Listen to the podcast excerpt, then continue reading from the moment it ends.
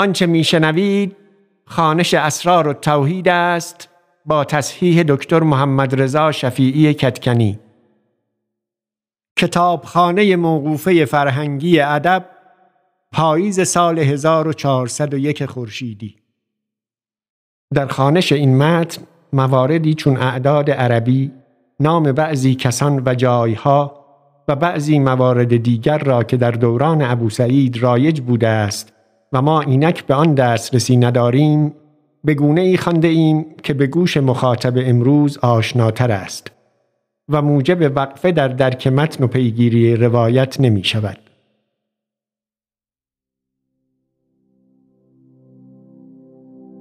اسرار التوحید باب دوم فصل اول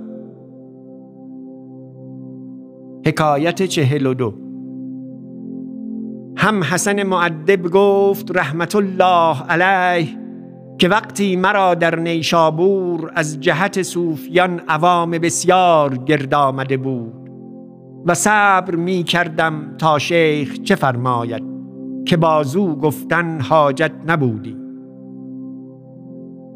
یک روز نماز بامداد بگذاردیم شیخ گفت ای حسن دوات و پاره ای کاغذ بیار.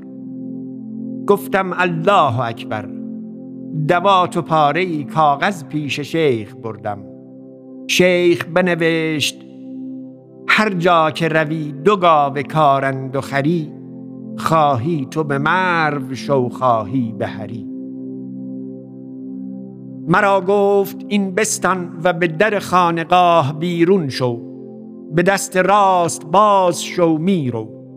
هر که پیش آمد به ویده چنانک شیخ فرموده بود بکردم.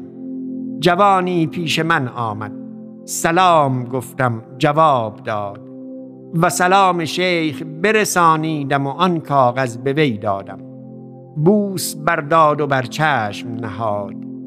تاریک بود بر نتوانست خواند. آمدیم تا به در گرمابه ای رسیدیم. آن جوان در آنجا شد آن را برخواند. واقعه او بود. مرا گفت مرا پیش شیخ بر. من او را پیش شیخ آوردم. سلام گفت و صد دینار زر و نافعی مشک و پاره ای اود پیش شیخ بنهاد.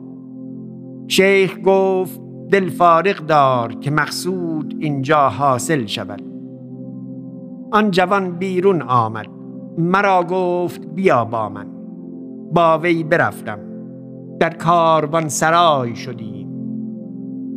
صد دینار دیگر بسخت و به من داد و گفت در وجه وام شیخ کن و اگر مقصود من اینجا به حاصل شود صد دینار دیگر بدهم. من سوال کردم که واقعه تو چیست؟ گفت مرا یک همباز به بلغار بود است و یک انباز به نهر واله سه سال است. دوش مرا قاصدی رسیده است از مرو که یک انباز به هری آمده است. من عزم کردم که به مرو شوم. هم در شب قاصدی دیگر رسید که آن دیگر همباز به هری آمده است. من همه شب اندیشه کردم که به مرو روم یا به هری. سهرگاه مرا در دل آمد که بامداد به نزدیک شیخ بوسعید شوم و او را صد دینار زر و قدری بوی خوش برم و از وی سوال کنم که به مرو روم یا به هری. هر جا او اشارت کند بر آن بروم. بامداد می آمدم. تو مرا پیش آمدی و کاغذ به من دادی. اکنون چون بر لفظ شیخ رفت که هم اینجا مقصود حاصل آید و فراغت پدید آید اکنون من منتظرم تا چه پدید آید. نماز پیشین در بازار بودم. آن جوان را دیدم که می دوید. گفت ای حسن آن همباز که به مرو بود در رسید. بیا که من به طلب تو می آمدم. که چنانک شیخ فرموده بود همین جا مقصود برآمد. صد دینار بسخت و به من داد. من پیش شیخ آمدم و با شیخ بگفتم. شیخ گفت آن سیصد دینار فرا عوام ده و بعد از این هیچ داوری مکن که آنچ این قوم خورند آن را داوری نباشد.